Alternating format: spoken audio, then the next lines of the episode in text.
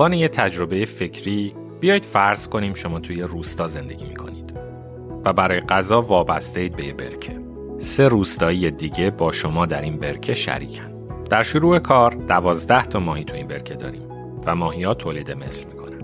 به ازه هر دوتا ماهی هر روز یه بچه ماهی خواهیم داشت. در نتیجه برای به حد اکثر رسوندن منابع غذاییتون روزی چند تا ماهی می‌تونید بگیرید. چند لحظه دربارش فکر کنید. با فرض اینکه ماهی ها بلا فاصله به اندازه بالغ برسن و در ابتدا برکه دوازده تا ماهی داشته باشه و صرف نظر از جنس ماهی سید شده پاسخ یک ماهی در روزه. و نه فقط برای شما.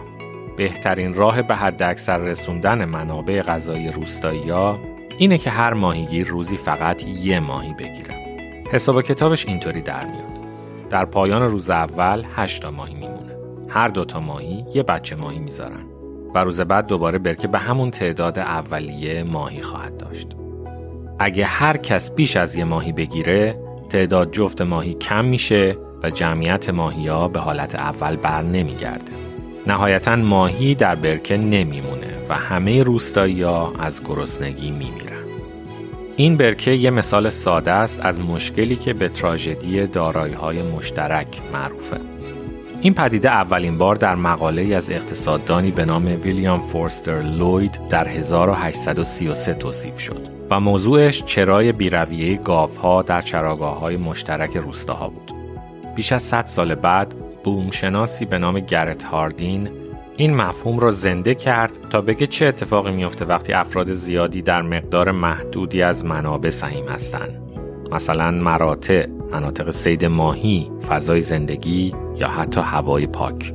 هاردین گفت این موقعیت ها نفع شخصی کوتاه مدت رو در مقابل نفع عمومی به تصویر می‌کشن و عاقبت خوشی برای هیچ کس ندارن.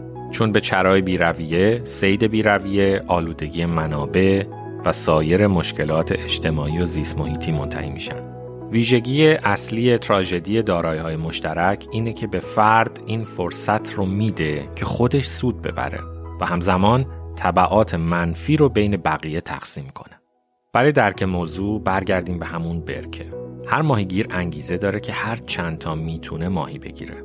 ولی ضرر کم شدن ماهی ها تو کل روستا تقسیم میشه. ماهیگیر استراب می‌گیره که به همسایه ها ببازه. و نتیجه می‌گیره نفع شخصیش در اینه که یکی یا دوتا یا سه تا ماهی بیشتر بگیره. متاسفانه بقیه ماهیگیرا هم همین نتیجه رو می‌گیرن. تراژدی اینه.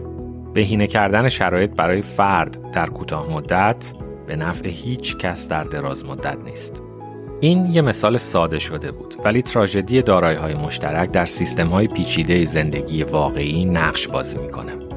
استفاده بیش از حد از آنتیبیوتیک باعث شده در کوتاه مدت تولید گوشت دام زیاد بشه و بیماری های شایع درمان بشه. ولی همزمان باکتری های مقاوم به درمان را به وجود آورده که کل جمعیت رو تهدید می‌کنن.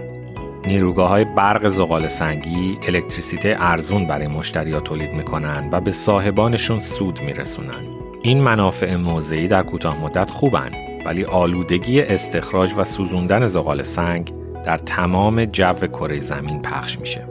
مثالاش بیشماره. آشغال ریختن، کمبود آب، جنگل زدایی، ترافیک، حتی خرید بطری های آب معدنی. اما تمدن بشری ثابت کرده شاید قادر به انجام یک کار قابل اعتنا باشه. ما قراردادهای اجتماعی میبندیم با جامعه به توافق می‌رسیم دولت تشکیل میدیم و قانون تصویب می‌کنیم همه اینا برای اینه که جمع رو از تکانه ها و حوث های فردیمون نجات بدیم. کار راحتی نیست و تقریبا قطعیه که در همه موارد نتیجه نمیده.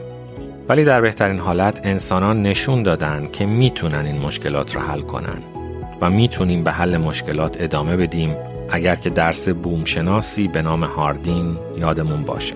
در مسائلی که شامل پدیده تراژدی دارایی های مشترک میشه نفع شخصی در اینه که نفع جمع رو در نظر بگیریم.